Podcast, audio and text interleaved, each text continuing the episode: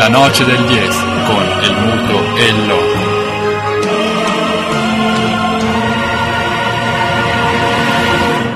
Con perdón de las damas, que la chupen, que la sigan chupando.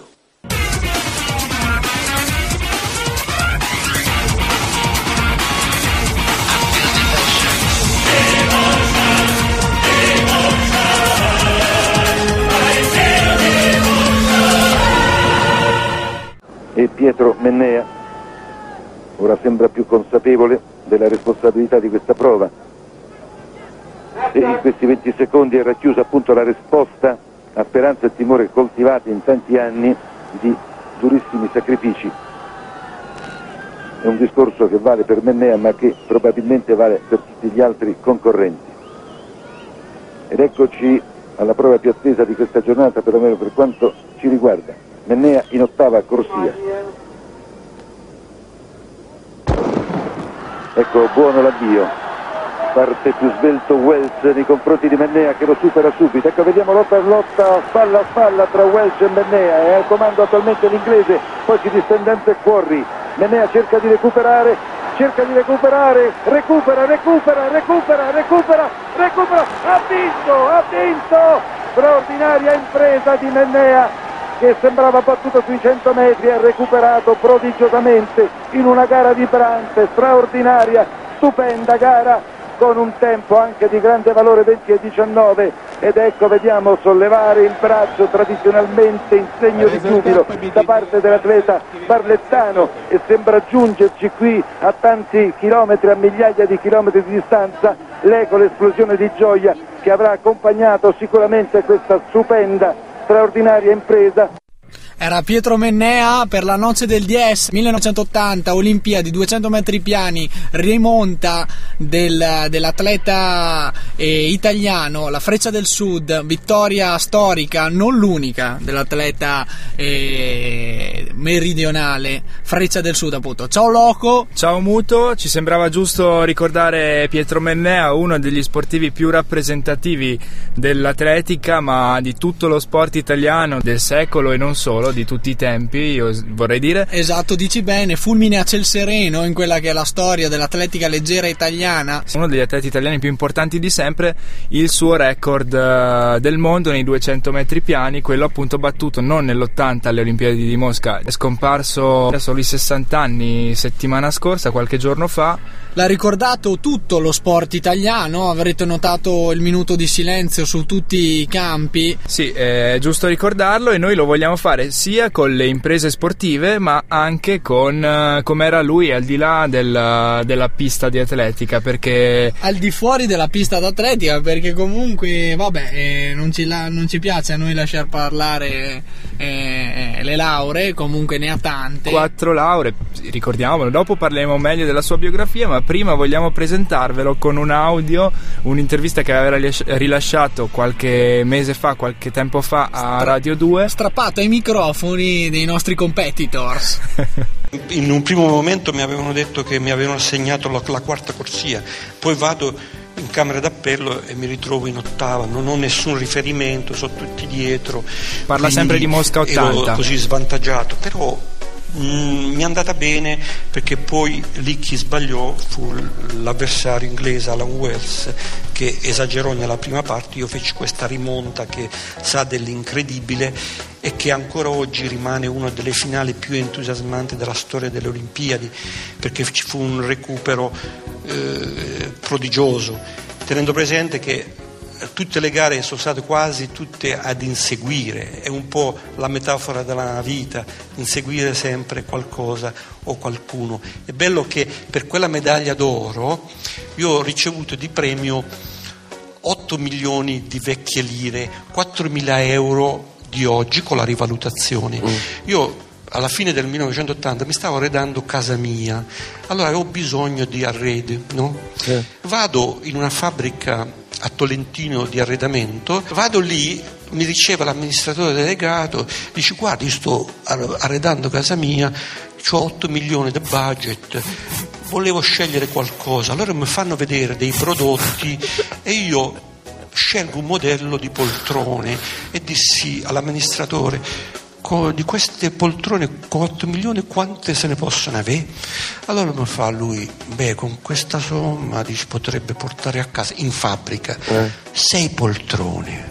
Madonna, dissi io, ma quando va la medaglia d'oro olimpica? Sei poltrone. Mi, mi mise a piangere. Eh, questo era il Mennea, l'uomo, l'uomo semplice. L'uomo, l'uomo addirittura messo alle strette, musichetta scoraggiante, interventi puri, Vabbè, pure, eh, ringraziamo- rumori di sottofondo. Ringraziamo e salutiamo i colleghi di Radio 2 che ci concedono questo minutino che gli abbiamo strappato. Evitiamo di andare a fare le pulci.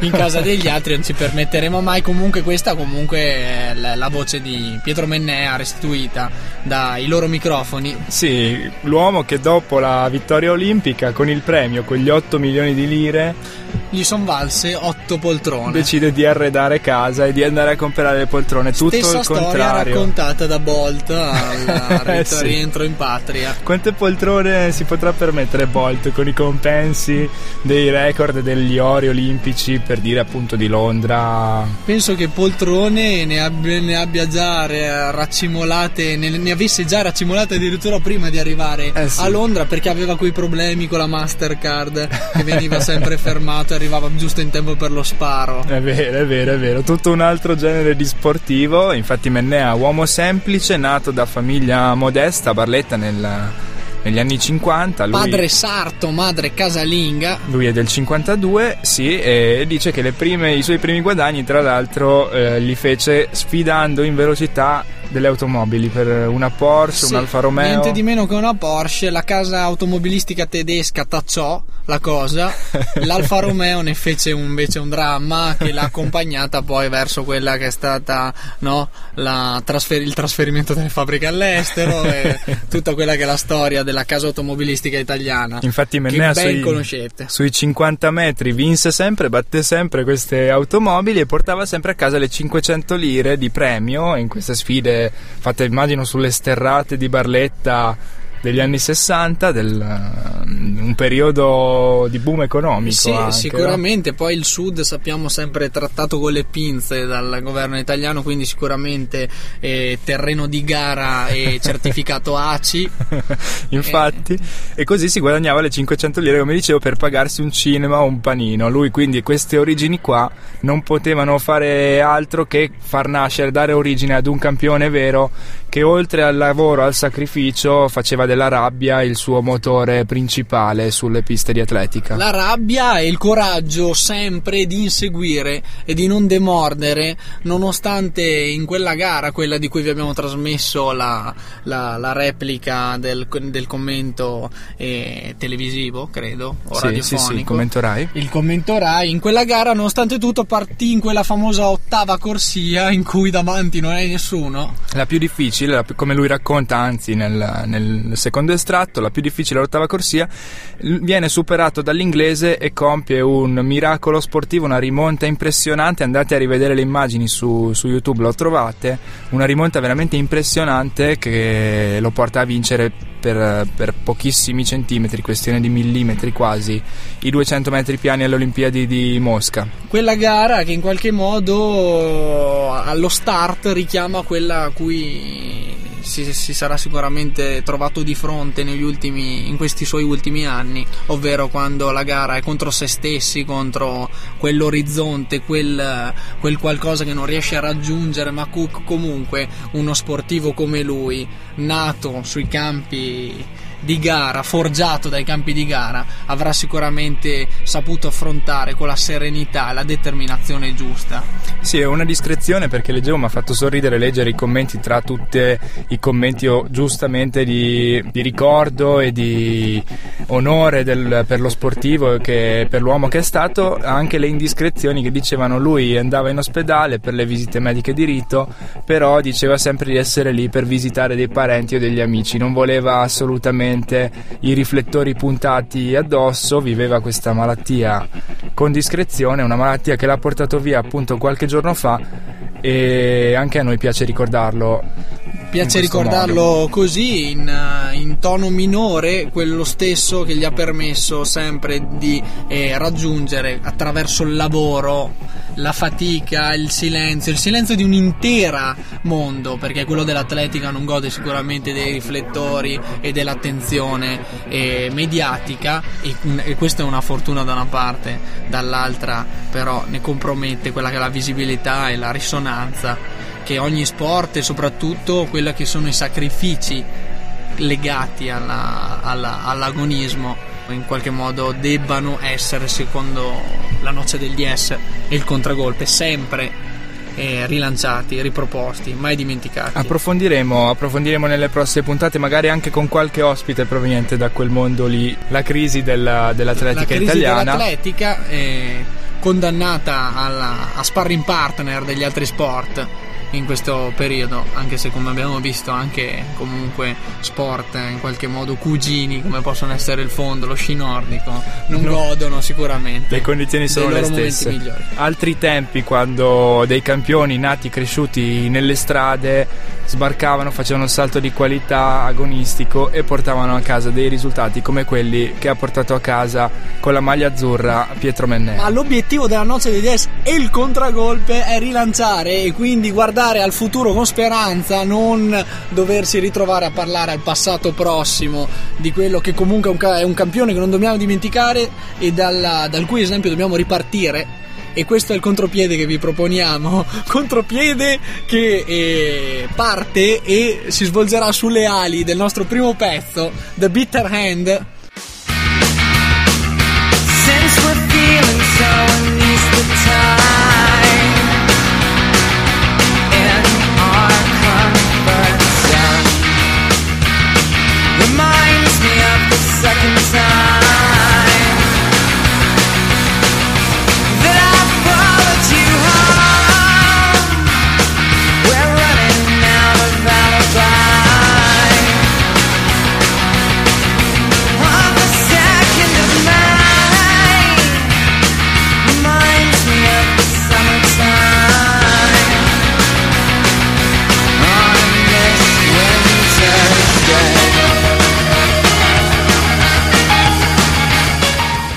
Placebo, la noce del DS, sempre martedì 26 marzo. Una puntata un po' diversa dalla scaletta solita. L'editoriale ha lasciato spazio al doveroso omaggio a Pietro Mennea e lo spazio dell'OS lascia spazio invece a noi. Vi anticipiamo, lascia spazio, tantissimo spazio a noi, infatti vi anticipiamo alcuni di quelli che saranno i contenuti che ci accompagneranno nella puntata di oggi. Si parlerà innanzitutto di Tiger Woods e Lindsay Vonn, perché no, ma soprattutto inizieremo dalla Serie B, spazio alla Serie B, la, la Serie A si è fermata per la nazionale che ha già giocato col Brasile e che questa sera affronta, affronta Malta, una Malta. sfida importante, noi la seguiremo per voi, ne parleremo magari la prossima prossima puntata, una sfida importante soprattutto per i tre punti in palio che permetteranno agli azzurri in caso di vittoria di staccare ulteriormente la Bulgaria. E poi tantissimi felici esperimenti in corso e Cerci l'abbiamo visto affacciarsi in questa nuova nazionale, l'ha fatto secondo me con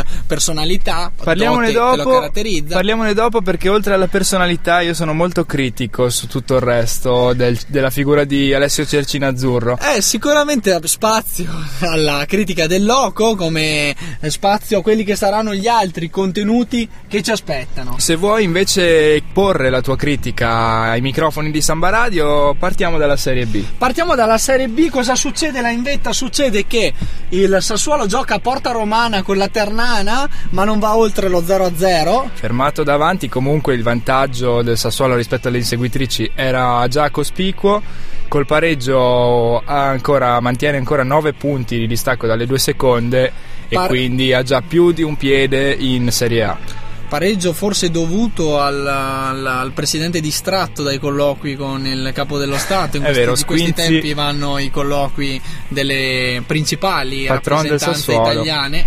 Squinzi, che Padrone rappresenta la, infatti, la corazzata industriali, mette più becco ormai negli affari politici italiani che in quelli della Serie B e forse per questo Sassuolo sta scricchiolando nelle ultime giornate. Mancano quei fischi di calcio di rigore che avevano caratterizzato finora la stagione. No, questo ovviamente sono, sono, sparate a zero della noce degli S. Il Sassuolo Beh, gioca bene e fa veramente il Sassuolo paura. gioca bene, quello è sicuro. Poi ogni tanto qualche aiutino c'è, come c'è anche verso magari magari le altre squadre di vertice della classifica. La sudditanza psicologica penso che oramai sia congenita nel, nel calcio italiano, che sia Serie A che sia Serie B. Soprattutto nelle principali serie, quella appunto la Serie A e la Serie B. Le squadre E- di casa e magari anche di vertice godono sempre di qualche favore in più. Non è andata così né per Verona né per Livorno che hanno vinto meritatamente sul campo le sfide contro rispettivamente Crotone e Lanciano. Non erano sfide impossibili, eh. giocavano in casa contro due squadre di bassa classifica. Anche se qualcosa è successo al Bentegodi, il vantaggio del Crotone non passa inosservato, buona però la rimonta della corazzata, eh, della corazzata giallo-blu. Non Amnesie sfugge. difensive in casa Crotone nel secondo tempo che stava, doveva difendere due gol di vantaggio, è riuscita a prenderne tre. Amnesie difensive, vabbè. Però non sfugge il festival dei bomber là davanti, si sblocca addirittura in giallo-blu ancora una volta Sgrigna. È vero, è vero, è appena arrivato, primo gol in giallo-blu. Primo gol per Sgrigna, Tutto il resto è noia in Serie B perché ormai comunque le squadre con ambizione sono queste, sono queste tre che cercano di portare a casa l'accesso alla Serie A senza dover passare ai playoff. Passo in avanti è stato fatto grazie all'Empoli, fermato in casa dal Bari e quindi ora a meno 10 dalle prime tre della il classe. Bari eh, sfugge dalle zone critiche della Serie B e prova a trovare un eh, momento di serenità a metà classifica. Super Pauligno, e questo dobbiamo segnalarlo. Grande perché stagione, grande lavoro non solamente davanti del bomber brasiliano del Livorno, Non solo in fase di finalizzazione. assolutamente, e grandissimo Emerson se vogliamo Non dirla il tutta. Puma. Non il Puma Emerson, eh, ma Emerson il centrale della difesa Amaranto che sta disputando un eh, campionato veramente non Sugli sbaglia studi. mai una partita. E intorno c'ha tutt'altro che sicurezza. Sì, intorno e dietro con, eh, con i portieri che sbagliano tutto quello che possono. Comunque, vabbè, sta andando così. Decisiva invece sempre per la Serie B. E, e poi chiudiamo l'argomento perché sennò diventiamo troppo didattici e didascalici. Decisiva la sfida di giovedì sera tra Sassuolo e Verona. Che, segnalia- se- che segnaliamo eh, scontro ad alta quota. Forse un anticipo della Serie A dell'anno prossimo. Eh? Sicuramente un antipasto della Serie A dell'anno prossimo, perché come ha detto il Loco, eh, lassù vanno più 10 Livorno ed Hellas, mentre fa fatica l'Empoli a seguire, anche se ha ritrovato un maccarone, un Big Mac. Maccarone Tavano, l'usato sicuro davanti ad Empoli. Usato sicuro che funziona sempre ad Empoli, a qualche chilometro di distanza, a Livorno invece. No, vabbè, quando ci sono troppe distrazioni in qualche locale notturno va così. A Empoli forse ci sono meno locali notturni. La Livorno che non dorme mai, ma è la Livorno libera, libera da inizio Novecento. Quel fattaccio che ha caratterizzato e che tocca ancora la noce del DS sicuramente, a cui comunque la noce del DS riconosce il primato. Vabbè, eh, chiudiamo- chiudiamo l'argomento Parentesi qua. politico barra d- serie B che non possono andare separate. È vero, è vero. Si è pronunciato addirittura De Laurentiis. Si è pronunciato De Laurentiis, vuoi subito quindi andare all'argomento Serie A? Eh sì, perché De Laurentiis ha, parta- ha parlato di Balotelli, ma ha parlato soprattutto della Serie B. E senti che ideone arriva dal, dal, dal patron del Napoli e produttore cinematografico. Di nazionale parleremo e di Balotelli ne parleremo dopo, ma De Laurentiis ha proposto: se vogliamo rivoluzionare il calcio, in tre mesi lo facciamo. Ma serve pragmatismo. Serie A avevamo 16 dubbi. squadre. Serie A 16 squadre e noi lo predichiamo anche da tempo, un uh, ridimensionamento delle, delle del numero squadre di squadre in A. e uno stadio senza curve. Io sono Su più questo- scettico invece su questo. Su questo la noce del suo contragolpe invece eh, lascia i propri punti interrogativi. Probabilmente perché si vede a far fronte con certe frange della tifoseria azzurra che magari gli hanno qualche grattacapo. Comunque i tifosi, ribadiamo ulteriormente per l'ennesima volta a questi microfoni, sono il motore, la dello parte sport, fondamentale dello del sport. calcio in particolare e non si può negarlo sicuramente parlando da Napoli dove il eh, San Paolo gode di un fattore campo dovuto soprattutto a quella che è la spinta del pubblico di casa De Laurentiis porta ad esempio per la chiusura delle curve, per sostenere la sua tesi eh, le dichiarazioni di fantomatici tifosi che gli hanno Eccentrica. detto Presidente se ristruttura il San Paolo costruisca i gradoni perché se mette i seggiolini noi li spacchiamo vabbè queste sono parole sue virgolettate di Aurelio De Laurentiis forse era la trama del prossimo cinepanettone eh? Molto più probabile che questo sia uno stralcio della sceneggiatura del prossimo eh, cinepanettone. Invece noi ci, come detto prima, ci associamo alla proposta di ridurre il numero di squadre ci, ci accontenteremo di tornare alle 18 Sì, perché con era una formula che funzionava.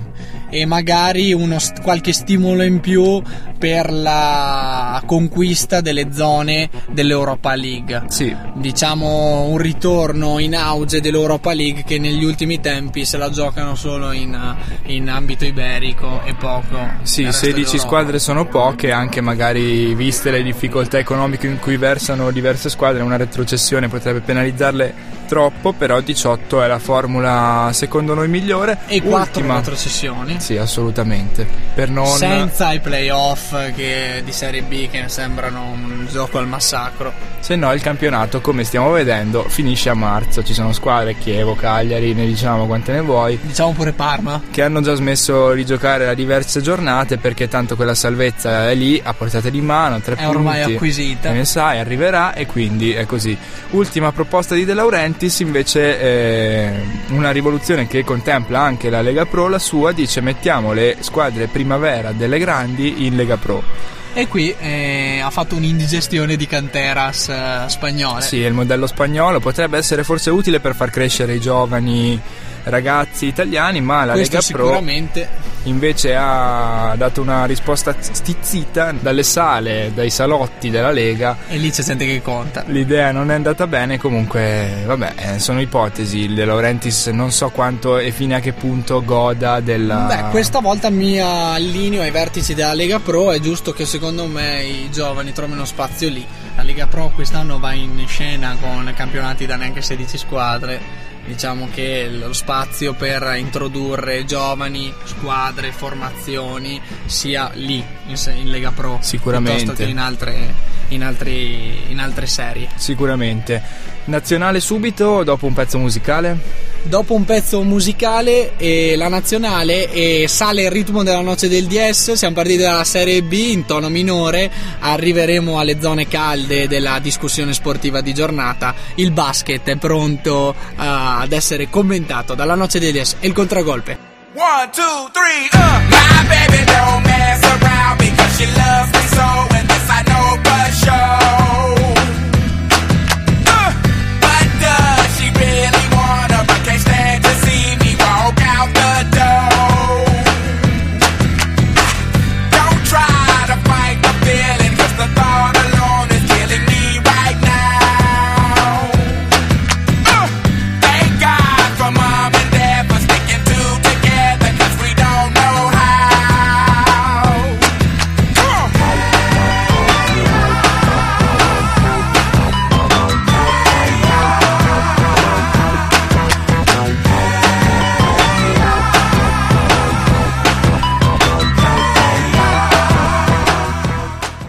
La noce del Yes torna per parlarvi di nazionali, e si sono giocate le qualificazioni ai mondiali eh, Brasile 2016. Si è giocato un turno 14. 14, si è giocato un turno venerdì, venerdì sera. La nazionale italiana ha giocato in amichevole invece giovedì sera e si gioca un altro turno oggi, questa sera e quindi la nazionale come detto prima affronterà Malta, tante le partite in programma, tante le partite in programma anche venerdì scorso.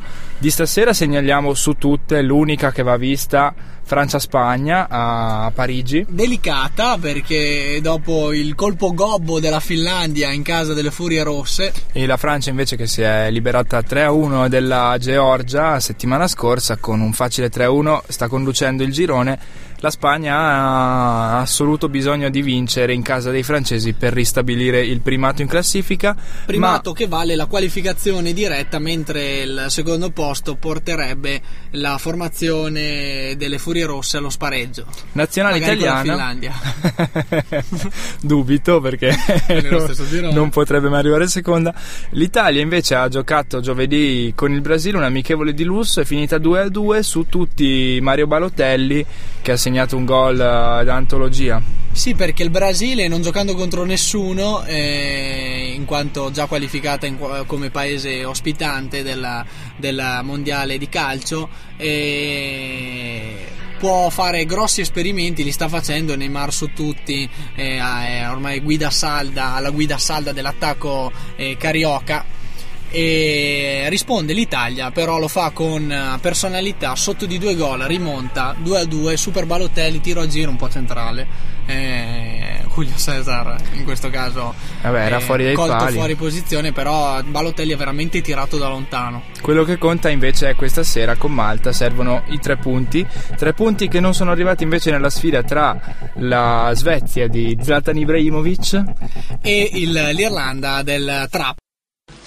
Anche sie gesehen Mittwoch. Welche Mannschaft hat angespielt Mittwoch? Ma è svedese? Angespielt Met, o angespielt äh, Barter o, o angespielt Trapattoni? inglese no di sicuro Diese Spieler beklagen mehr als Spiel. ma con chi ce l'ha? Wissen Sie, warum der Italien-Mannschaft kaufen nicht diese Spieler? Weil wir haben gesehen viel Male zum Spiel. Aber gesagt, capito. sie nicht Spieler für die Italiener äh, Meisters. Beh? Struz. No. Struz Jahre hier hat gespielt sein Spiel. sempre con Ma lui con chi ce l'aveva qua il trap? Cioè, sempre con lui Gli, irla- gli irlandesi hanno anche esultato a fine match perché comunque Eh, portare sì. a casa un punto contro la Svezia non è male, muove la classifica, la Svezia riposerà stasera e quindi rischiano anzi Anche se il CT svedese ci ricorda un coach di casa e sbaglia tardivo nelle sostituzioni e il, il tanto invocato Toivonen entra nella ripresa È vero, quando ormai la partita si era arenata la- la- il 4-4-2 classico del trap aveva chiuso a chiave. Troppo pochi minuti per incidere per il eh, centravanti svedese. Altra stecca è quella del Portogallo che si fa fermare sul 3-3 dall'Israele, ha pareggiato all'ultimo secondo disponibile con un gol di Coentrao se non sbaglio. sì, che avevamo inserito anche in una delle nostre formazioni. Vero, quella la- dello Stamarros. La nazionale Tamarri, Coentrao riafferma, riafferma che lì ci può stare con il gol in nazionale con il Portogallo, salva quel punto in Israele e, e ora oggi se la vedrà con l'Azerbaijan. È quello che noi domandiamo al, al Portogallo che si approccia a, questa- a questi mondiali e che tenta la qualificazione ai mondiali 2014 è la stessa critica che è stata rivolta a Malesani. Eh, non è che sono nato ieri, demotivato, mollo, ma che mollo? Ma che cosa dite? Mollo che? Ma che mollo? Ma quale mollo? Cioè, cosa vuol dire mollo qua? Non capisco io. Devo fare i salti in panchina? Non Eh, è il mio carattere fare i salti in panchina. C'è qualche allenatore che fa i salti perché li ha sempre fatti. Io faccio le esultanze magari, però i salti in panchina non li ho mai fatti. Ma con questo non è che sono un mollo. Mollo, se uno resiste a 21 anni a questi livelli qua, non credo che sia tanto È vero, mollo. assolutamente. Un po' di rispetto anche lì. Non c'è più Paoletta davanti, ma sembra che la crisi C'è Postiga, realizzativa c'è Postiga come al solito cioè, l'attacco, eh, l'attacco portoghese non segna mai, oggi con l'Azerbaijan mancherà anche Cristiano Ronaldo. e quindi si fa critica lì davanti e speriamo che eh, non siano troppo molli, ma si gioca? che il prossimo fine settimana è miglior non giocare. Ma perché? Io se sono Novellino Marino in questo momento è meglio non giocare, gioco con la seconda squadra. Ma no, il Portogallo deve fare risultato oggi, quindi deve scendere in campo anche senza Cristiano Ronaldo, giocare, giocarsela fino in fondo. Anche senza punte? senza punti, quella è la sua condizione da quando, Nuno- Permanente. da quando Nuno Gomez non è più convocato in nazionale, non ci sono più punte e forse non c'erano neanche prima. Da quando Enrico il navigatore ha, ha fondato il grande Portogallo, che non si segna più. Vabbè. E storie di nazionali che sembrano andare a singhiozzo, l'Italia non ci ha dato questo, questa, questa, questa sens- sensazione. Era un amichevole, secondo te era anche per eh, l'innesto di gente come Cerci? Cerci gode della mia spinta e dei miei favori, non gode invece dei favori del Loco. No, perché io lo vedo anche in campionato, vedo il Torino, vedo il Toro e lui è uno della, della truppa di Ventura, no? Tu ora sei qui, io cerco l'invettiva e tu stai ridendo.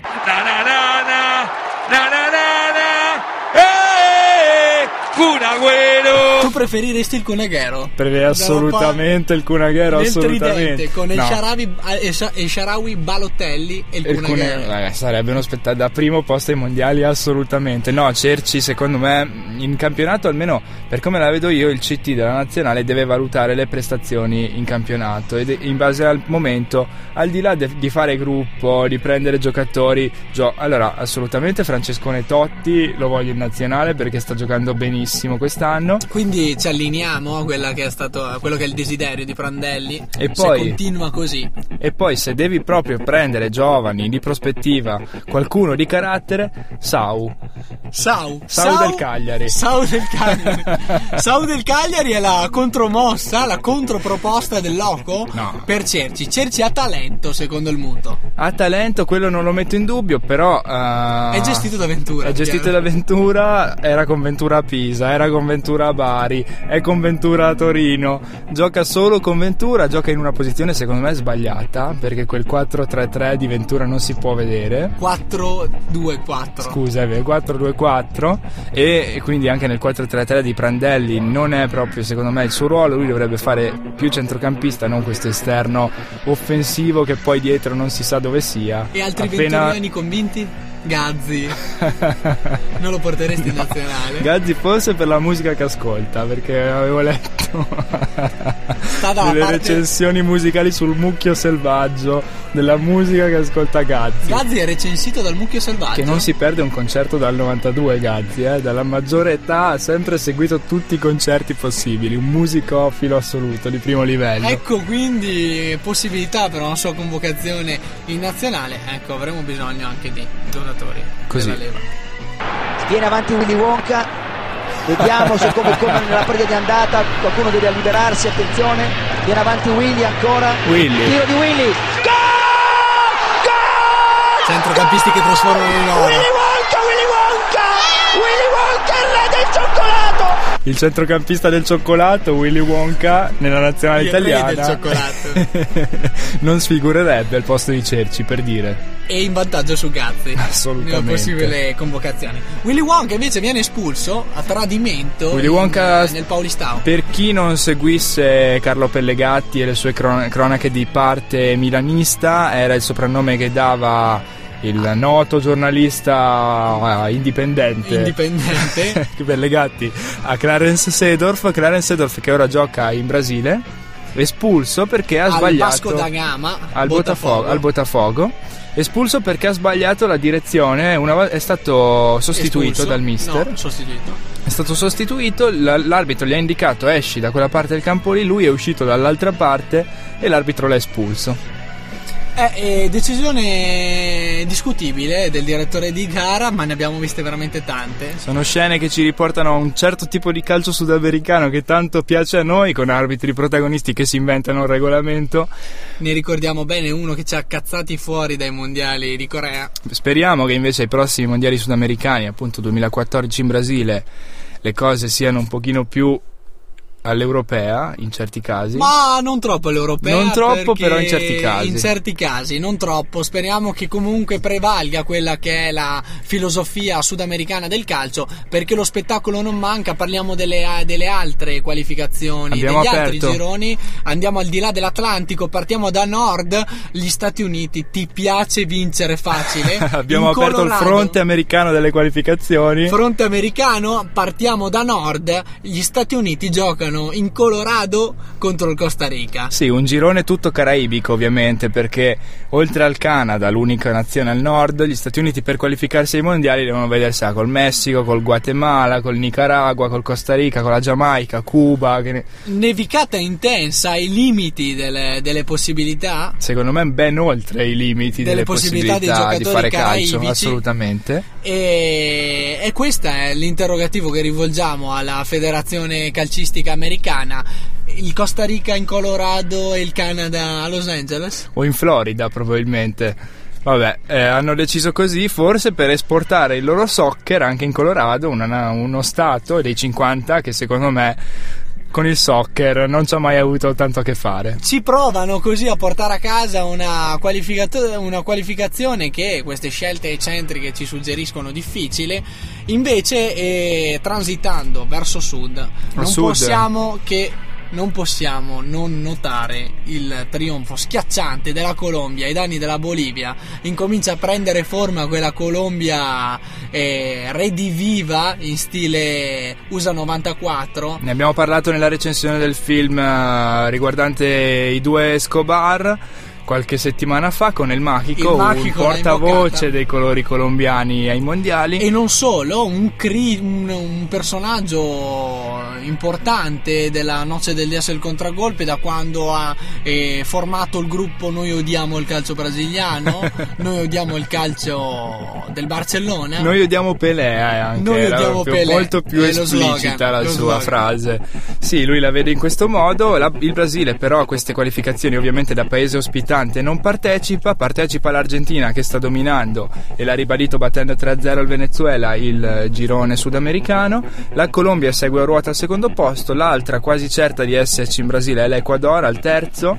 Per il quarto c'è un po' di bagarre tra l'Uruguay di Cavani, che ultimamente sta un po' stentando. Anche se ha vinto eh, 1-0 di misura sul Paraguay, una sfida 1-1, 1-1 è finito. ha raggiunto il pareggio eh, 1-1 col Paraguay, sfida delicatissima. La noce del 10 invece prende le parti di quelle nazioni lì molto più difficili da vedere ai mondiali. Stiamo parlando appunto dei vinotintos venezuelani che seguono a ruota l'Uruguay e cercano la zampata per quel quinto posto che garantirebbe almeno lo spareggio con la quinta asiatica. E questo è, quello, è l'augurio che facciamo ai Vino Tintos, eh, interpreti di un calcio eh, particolare all'interno del Sud America, eh, del- all'interno del panorama calcistico sudamericano, che vogliamo lasciare tradurre alle note di Ennio Morricone.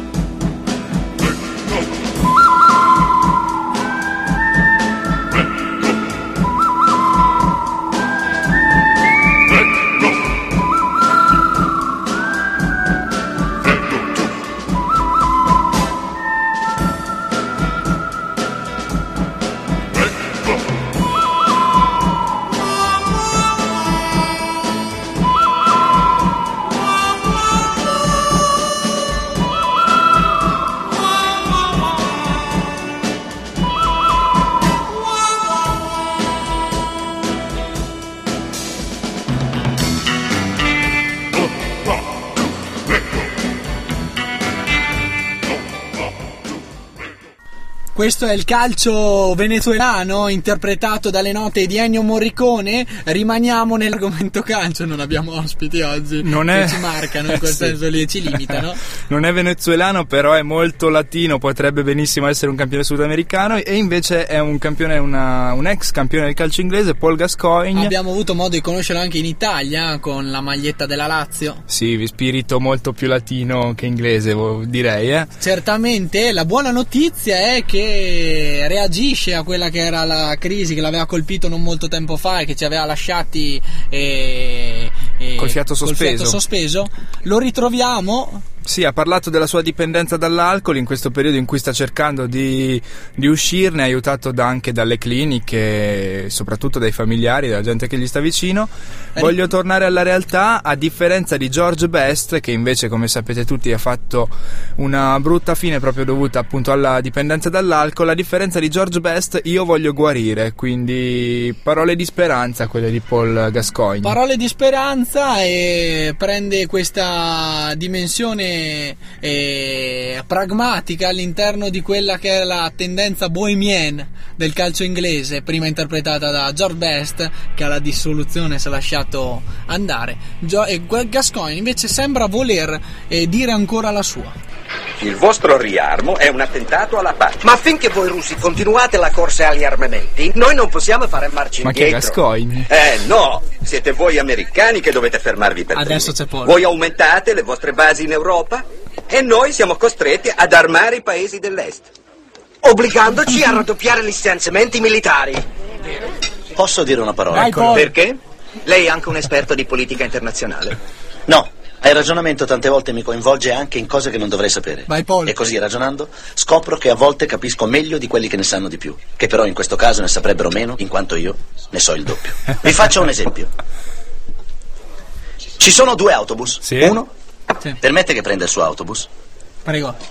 Faccia pure, Paul. C'è una strada stretta, molto strettissima. Quello di destra dice: Io non mi fermo. E quello di sinistra dice: Se non si ferma lui, perché dovrei fermarmi io? e così cosa fa quello di destra? Per spaventarlo aumenta il gas. Quello di sinistra capisce che lo vuole spaventare e inserisce la quarta. E così. opla!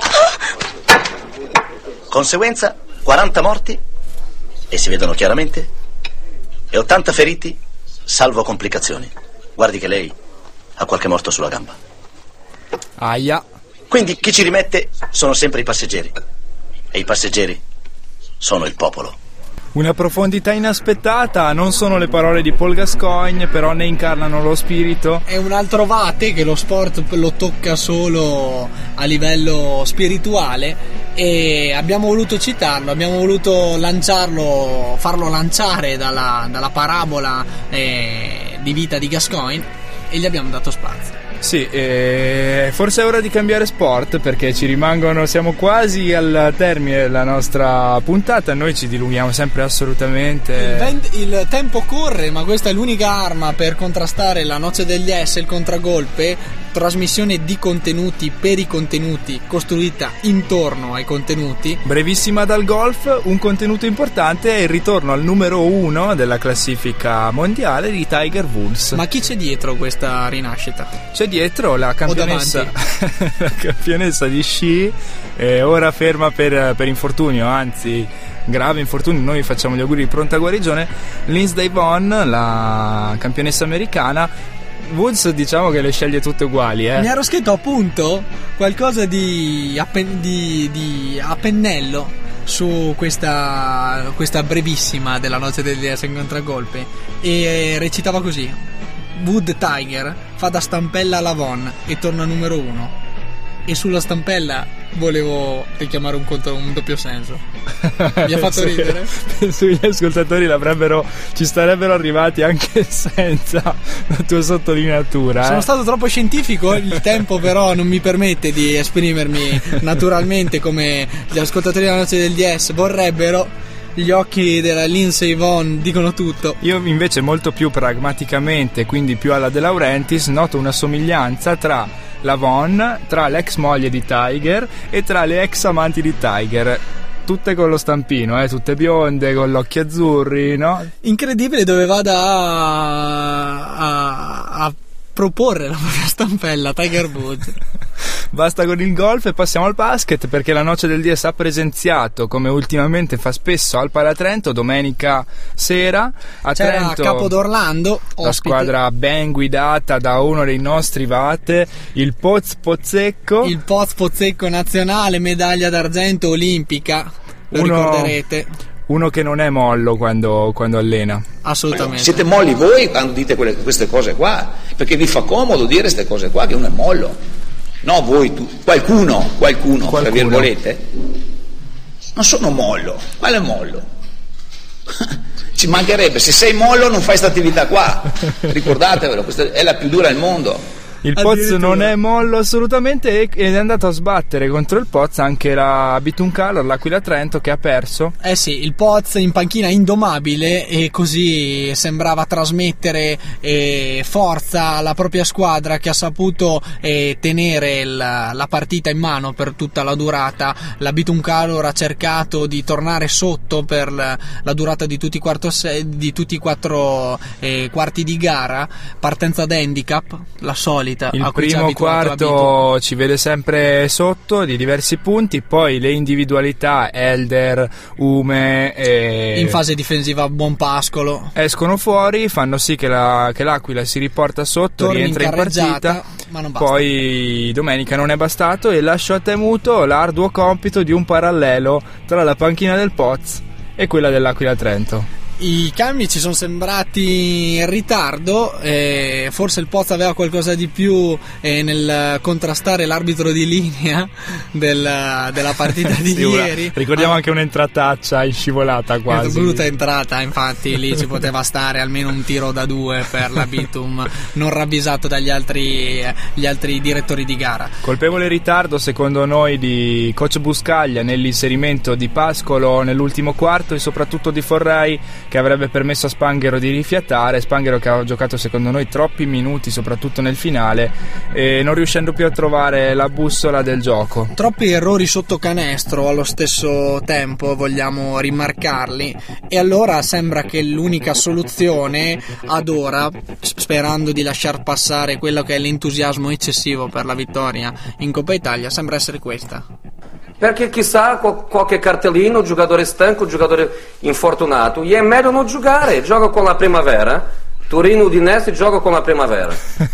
Sembra essere questa la, la soluzione e invece quello che noi vogliamo fare è un in bocca al lupo alla Bitum perché possa ritrovare la strada verso i playoff. Beh, contro la squadra guidata dal Poz la sconfitta secondo noi La ci passare. sta, la lasciamo passare e magari anzi ci riporta con i piedi per terra in vista dei prossimi appuntamenti. Salutiamo il Poz con un ritmo e una musica che sembra richiamare la sua- il suo atteggiamento sulla panchina di Capodorlando. castle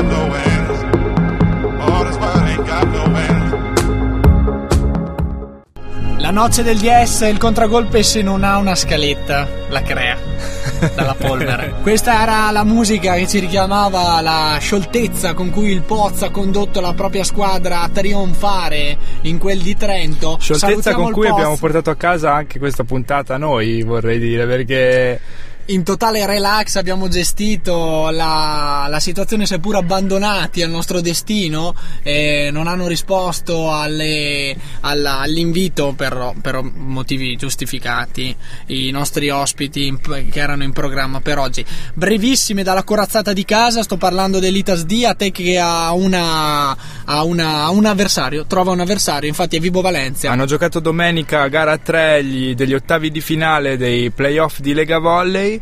E Vibo Valencia batte 3 a 1 Castellana Grotte, quindi si qualifica ai quarti. Troverà i- l'Itas Diatec Trentino che parte comunque in vantaggio di 1 a 0 per questa formula che abbiamo sviscerato nella puntata scorsa con eh, Burgstaller. Le altri- gli altri quarti sono Casa Modena contro la Brebanca Cuneo, Perugia che affronterà Piacenza e Latina, altra vincente degli ottavi, che invece andrà ad affrontare Macerata. In bocca al lupo dunque alla Litas Diate che noi chiudiamo invece con quella che è la proposta culturale della noce del DS, eh, proposta culturale che non siamo riusciti a suggerirvi nella scorsa puntata perché è stato più che eh, loquace il nostro ospite Matteo Burgstaller. Oggi invece torniamo al calcio, lo possiamo fare e chiediamo scusa a Burgstaller se ci sta ascoltando, si potrà tappare le orecchie ma forse troverò invece la chiave per seguire il pallone. Noi lo abbiamo fatto, l'abbiamo trovato, ci ha condotti dall'inizio degli anni 90, Gianni Gnocchi. È un modo diverso di seguire il calcio. Gianni Gnocchi si, lo si evince anche dalle sue partecipazioni alla domenica sportiva, dove è l'unica voce fuori dal coro ed è l'unica voce che svetta in quella massa che stratifica il pavimento. Tra l'altro domenica Rai. sportiva che eh, salutiamo con favore, c'è stato un cambio nella conduzione, quello eh, facciamo anche noi come Gianni Gnocchi in bocca al lupo alla nuova conduttrice che eredita le- l'esperienza Via Paola Ferrari. di Paola Ferrari. che va in Regione Lombardia, si occuperà dell'assessorato alla cultura. Contento Maroni, Facciamo un in bocca al lupo quindi per questa nuova sfida scelta da Paola Ferrari. ma anche no. E... E continuiamo con lo spazio culturale. Proprio a proposito di beni culturali, Paola Ferrari in Regione Lombardia Eh. e Gene Gnocchi alla noce del DS il contragolpe. Diamo dunque subito una mano alla sfida che attende Paolo Ferrari in questi tempi di eh, revisioni finanziarie, revisioni di bilancio e la- l'assist che gli, gli- gli facciamo avviene, eh, avviene direttamente da uno stralcio di- della nostra proposta culturale di oggi. Gene Gnocchi, secondo noi un'opera unica per chi vuole comprendere il calcio moderno, il calcio italiano di oggi. Anche il culo di Sacchi è sceso ieri in sciopero contro la legge finanziaria. Le due chiappe hanno sfilato compatte per il centro di Milano, scandendo pittoreschi slogan contro il governo. Bossi fini Berlusconi, giù le mani dai, ca- dai chiapponi. Governo Berlusconi, governo di rapina, la chiappa di Sacchi sarà la tua rovina, eccetera, eccetera.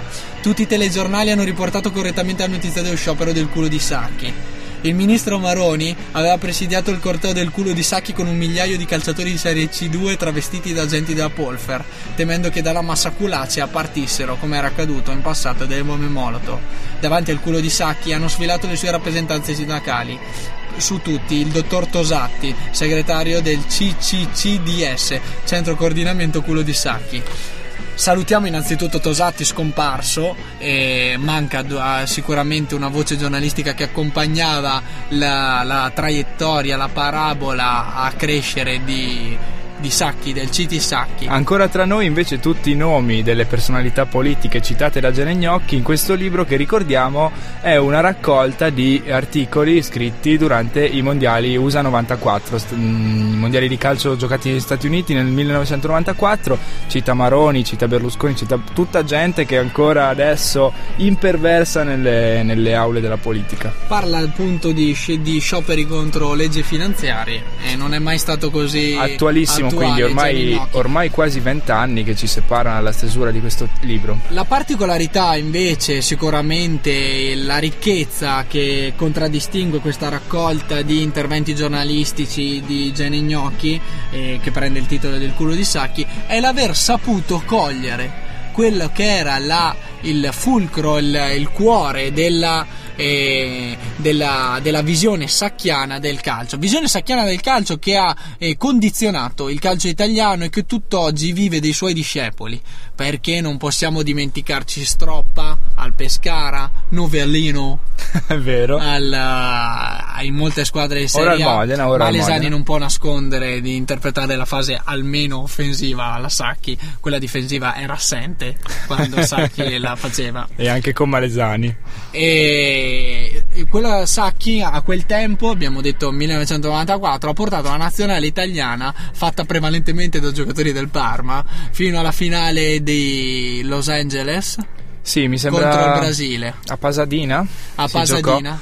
E la finale dei mondiali del 94 un risultato insperato per quella nazionale. Risultato disperato anche perché Pagliuca giocava palesemente con gli altri, no scherziamo, è stato graziato dal palo dopo un- una papera quasi eh, tragica su tiro di Romario da, da distanza siderale. È vero, andò così e Gianni Gnocchi riassume con la sua solita ironia gli eventi giorno per giorno, quindi partendo dal primo match, dal match di esordio del, del mondiale e anche citando l'unico statunitense presente allo stadio come un tormentone che poi tornerà quasi in tutti i suoi reportage, parla di una- l'unico statunitense accusato quasi colpevolmente di seguire il soccer invece che gli altri sport americani. Al tempo il soccer zoppicava e non poco negli Stati Uniti, la formula del mondiale era ancora quella a 16 squadre, se ricordate, e l'Italia eliminò ai quarti la Spagna, in semifinale la Bulgaria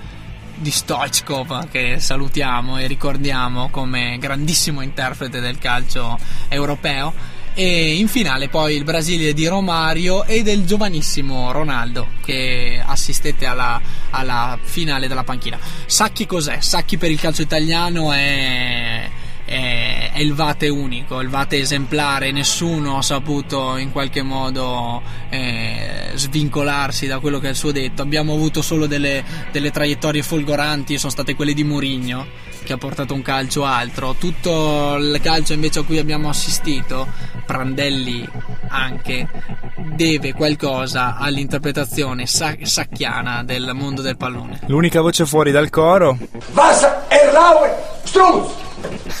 Ci- ti risponde così tra pattoni, forse l'antitesi del gioco sacchiano. E tra i due, alla fine, ha resistito Trapattoni e non Sacchi, e questo vorrà dire qualcosa? Il conservatorismo la spunta sempre Gene Gnocchi. contro il nostro contragolpe. Il contragolpe quindi vi suggerisce la lettura del culo di Sacchi e comunque vi ricorda di considerare sempre quella che è stata la lezione sacchiana per il calcio italiano E quella che è la lezione di Geregnocchi per il giornalismo sportivo, eh, anche? eh? Non- e che è una lezione esemplare. Non penso di osare, citandolo al pari se non un pochino meglio degli altri commentatori che animano la domenica sportiva e quel genere di trasmissioni. Assolutamente. La noce del DS è arrivata incredibilmente alla conclusione di quest'altra puntata. L'ha fatto con il suo solito stile elegante da fuori serie del mondo radiofonico. Anche tanta melina oggi. Tanta eh. melina, ma il- il- la noce del DS fa del, del possesso di palla una delle sue qualità. Troppo tiki-taka, assolutamente. Ci scusiamo per il troppo tiki-taka, però una lezione di padronanza sicuramente della- della- de- dell'agone radiofonico. A martedì prossimo. A martedì prossimo, ciao Loco. Ciao Muto, alla prossima. La noce del 10 con el muto e il loco.